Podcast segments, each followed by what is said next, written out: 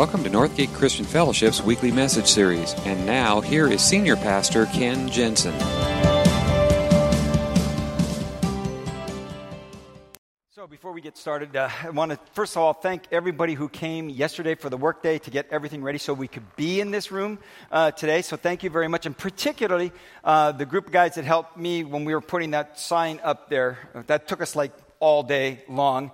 Um, actually, it probably took me all week long.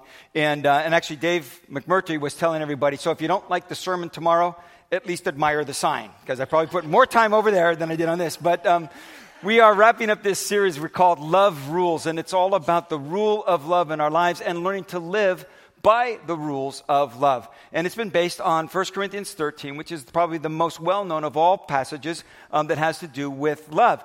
And um, one of the things about this is it's real easy to, to think of love in the abstract. Um, but it's much more difficult to think of it in reality of everyday life. And so, through this whole series, what we've been trying to do is make the application in everyday life. Because it's a lot easier to say, yeah, love is patient and love is kind. It's a whole different thing to say, I am patient and kind. Because it's, it's easy to think we gather together, we sing songs of God's love for us and our love for God, and to think it's all good. But all throughout Scripture, Bible makes it completely clear that our relationship with God is pretty much measured and determined by our relationship with the people around us. And you can go and worship and walk out of here and say, Oh, I'm so close to God. I love God. But if you are not caring for and loving the people around you, you haven't gotten it yet. It's over and over. It's all through Scripture. Jesus said it is the greatest commandment. That, uh, we'll put it up here. The greatest commandment to love the Lord your God with all your heart, all your soul, all your mind, and all your strength. But he doesn't stop there. And love your neighbor as yourself. It's the vertical along with the horizontal. And you can't think that everything's good vertically if things are not good horizontally in the relationships with the people around you. Jesus said it this way He said, By this, everyone will know that you are my disciples if you love one another. The Apostle John wrote about it in his first letter. He said, if we, do, if we don't love the people we can see, how can we love God whom we cannot see?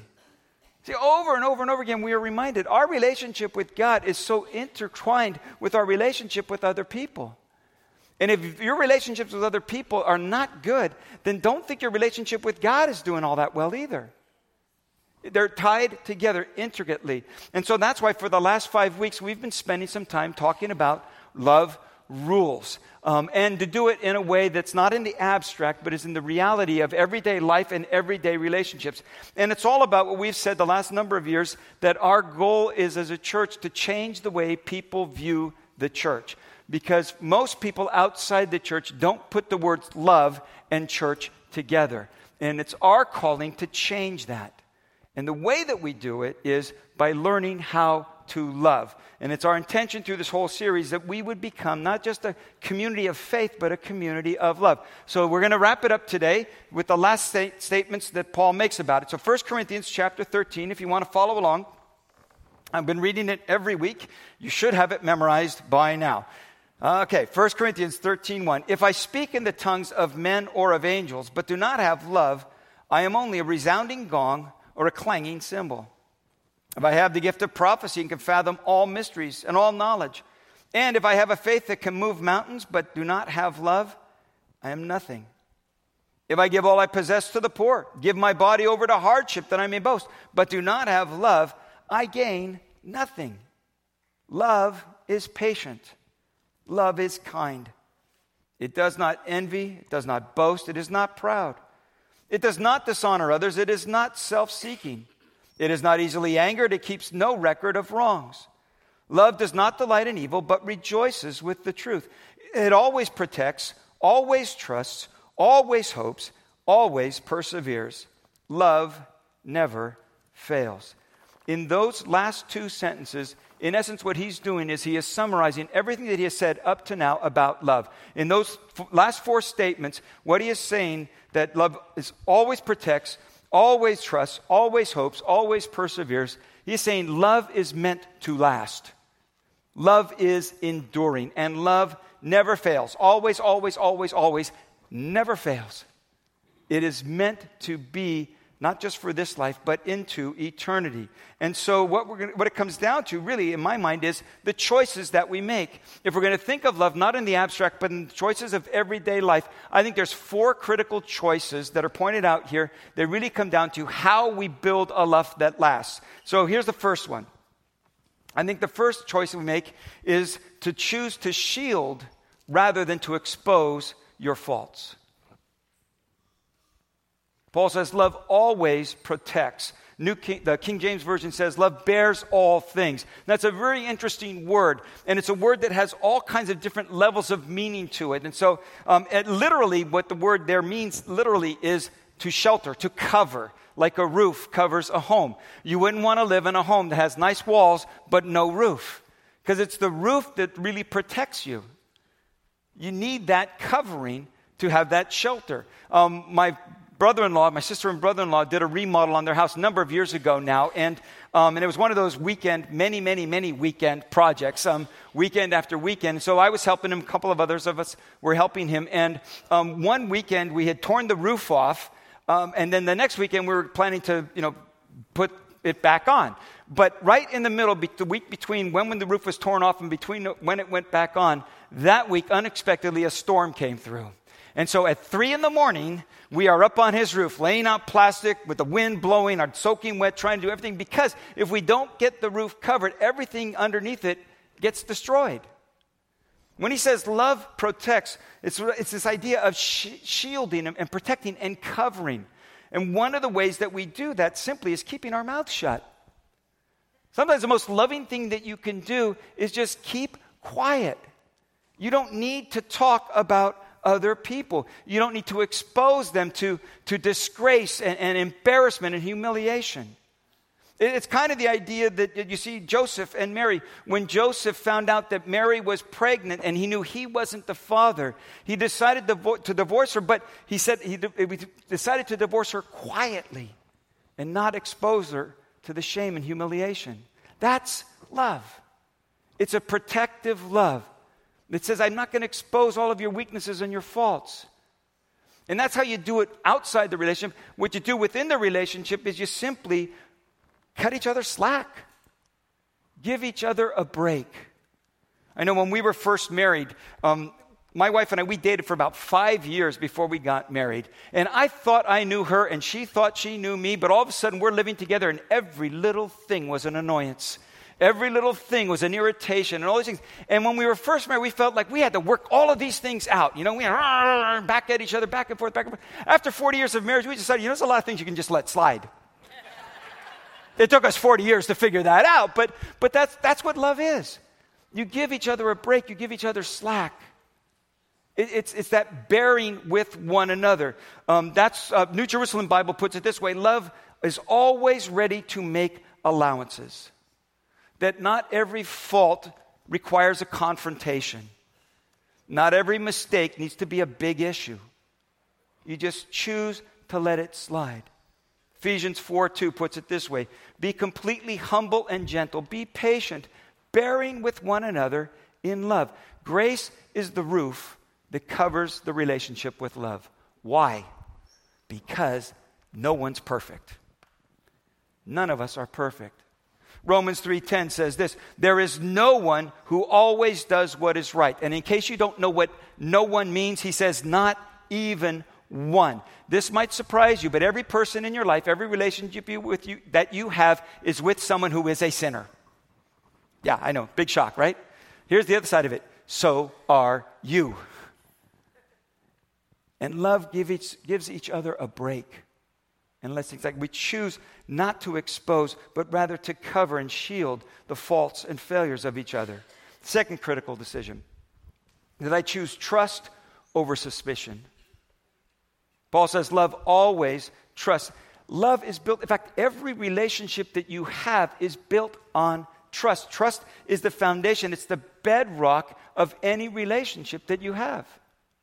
It is absolutely necessary. Whether it's a husband and wife, whether it's a, a coworker, whether it's your BFF, whatever it might be, it is always based on trust. God's Word translation puts it this way love never stops believing. Little piece of trivia here that Journey song, Don't Stop Believing, it's based right on that verse. No, I just made that up. Some of you are so gullible. Um, and, and, actually, sometimes you think um, that, well, trusting, isn't that just being gullible? No, it's not. See, being gullible is, is willing to accept anything, to be taken in by anything, to believe anybody and anything. The opposite of that would be to be a cynic that is skeptical and doubtful and looks at everything with suspicion and everyone with suspicion.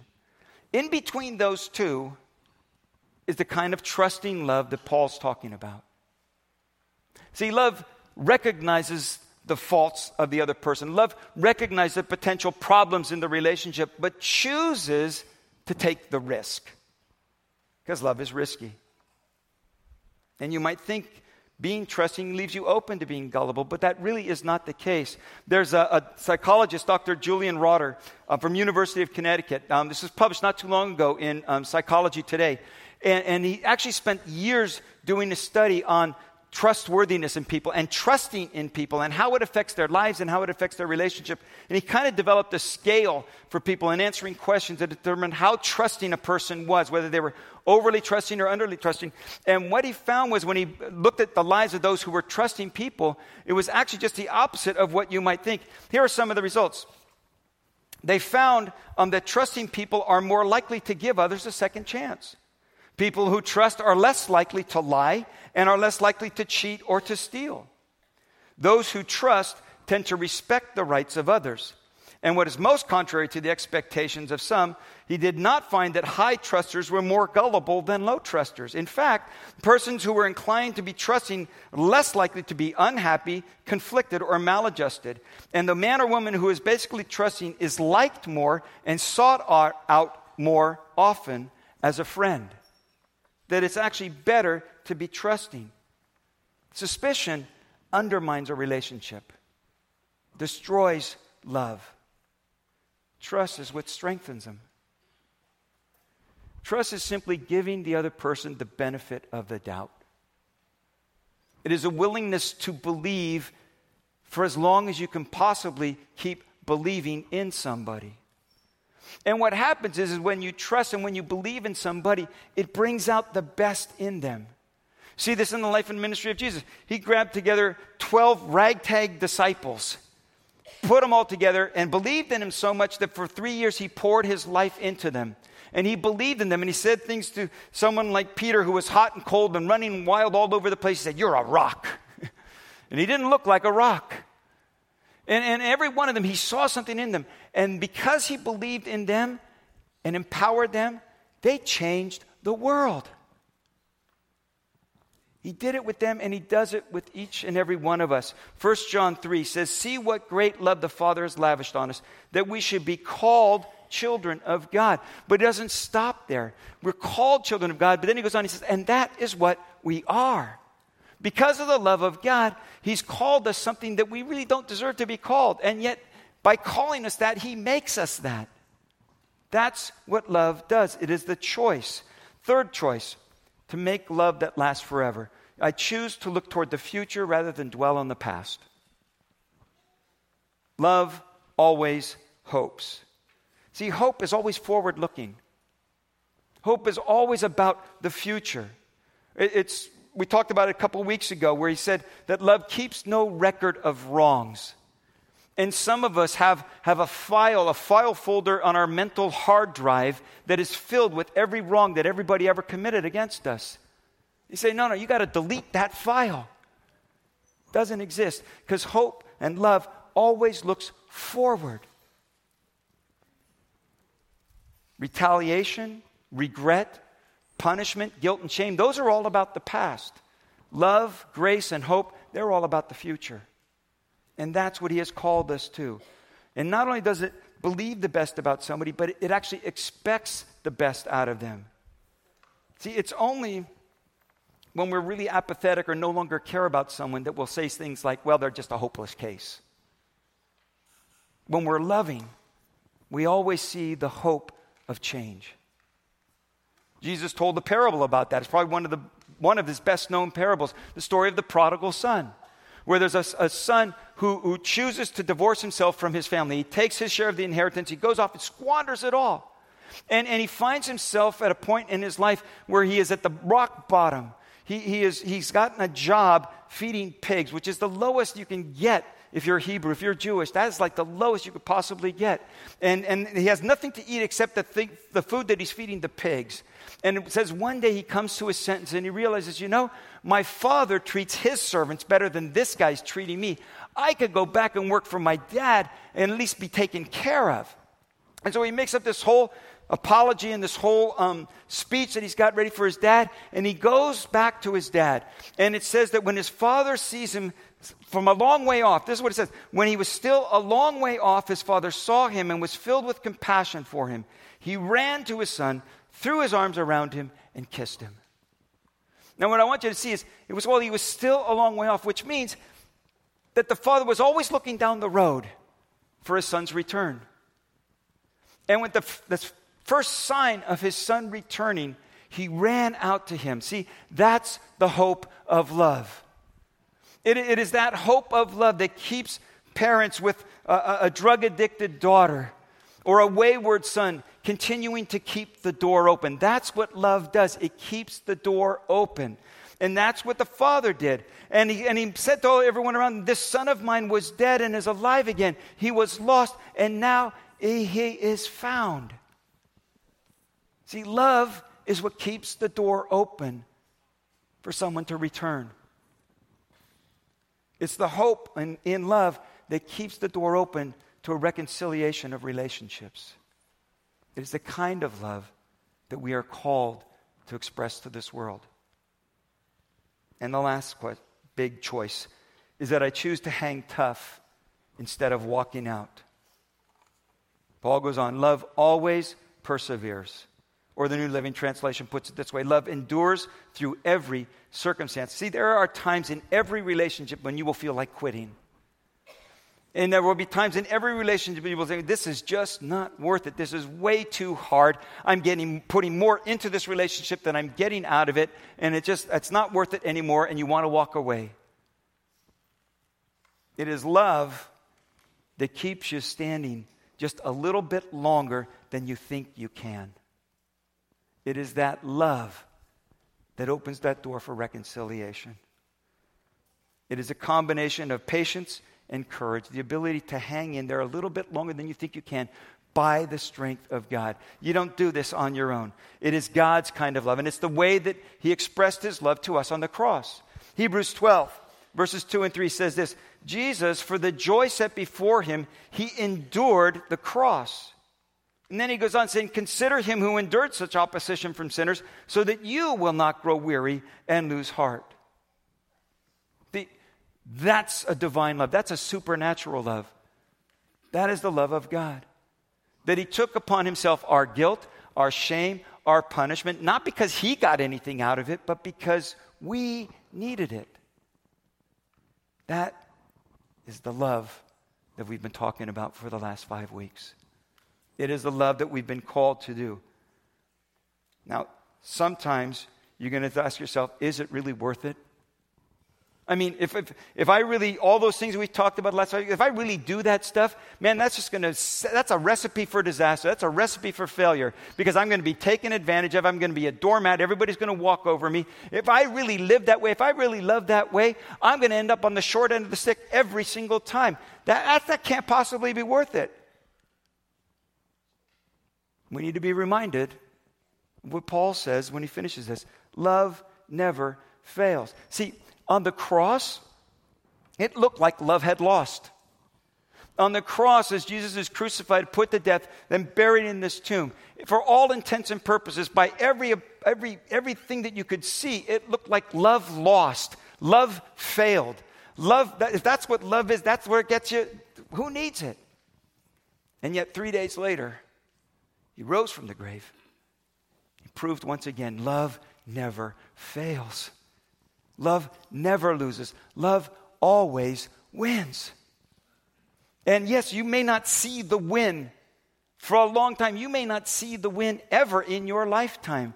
But the one thing that we know from Scripture, and what the thing that we see over and over again throughout Scripture, and see most clearly in what Christ did for us on the cross, is that love never fails, it always wins. And that is worth the risk. Would you bow your heads with me?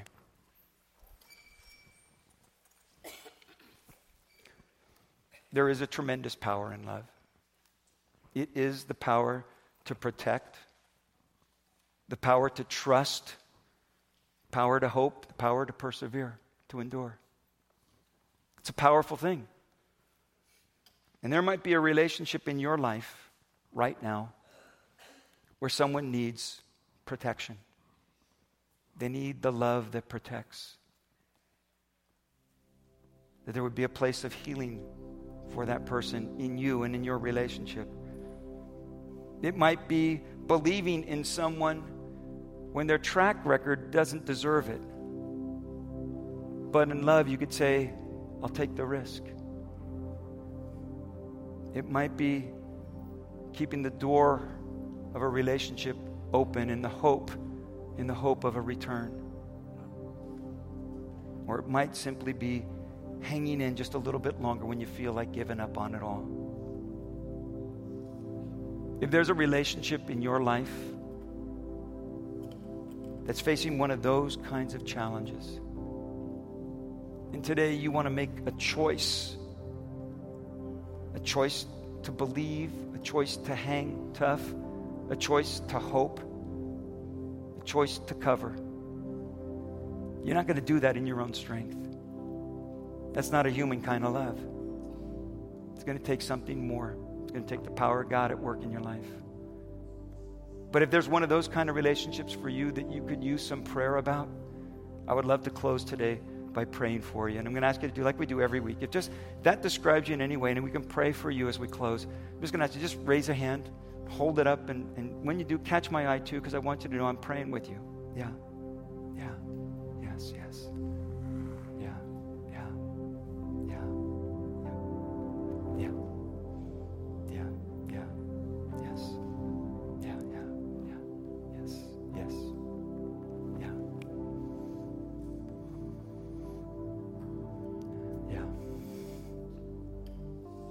Lord, here we are in our own weaknesses in our own struggles, our own imperfections. Those of us who have raised hands are saying there's a relationship in our life that is putting the demands on us that we can't meet on our own strength. And whatever that might be, I pray, God, that your strength would empower them, that your example of such a grace filled, unending, unconditional love would be a model and a source of strength that they might be able to love in return. But just raising our hands, we've admitted this is beyond us. We need your help. Would you bring your power and your love to bear? In Jesus' name. Now, maybe you're here and you don't know that love of God. Here's what you need to know He loves you unconditionally. So much so, He gave His life for you on a cross so that you could be reconciled and restored into that relationship and live with Him. And, and you can make that a reality in your own life by a simple decision, a choice. To just say, God, here I am with my faults, with my failures, with my sin, my mistakes. I can't fix it, and I can't undo it. But if you, by your grace, would forgive me and receive me, I will trust you and follow you. And if you've never made that decision before, but today you want to take that first step of faith, I'm going to ask you to do the same thing. Just raise your hand and hold it up for a moment. Let me catch your eye and pray with you and lead you in a prayer as we close. Is there anybody? All right. Yeah. All right. Anyone else? So I'm going to invite you to just make this your prayer if you just raise your hand. Lord, here I am imperfect, full of faults, failures, mistakes, full of sin. I can't fix it. I can't undo it. I need your grace. Would you, because of what you did on the cross, bring that forgiveness to me? I'm putting my life in your hands. And I'm going to trust you from this day forward. Show me, teach me how to live in that love as I put my trust in you. In Jesus' name.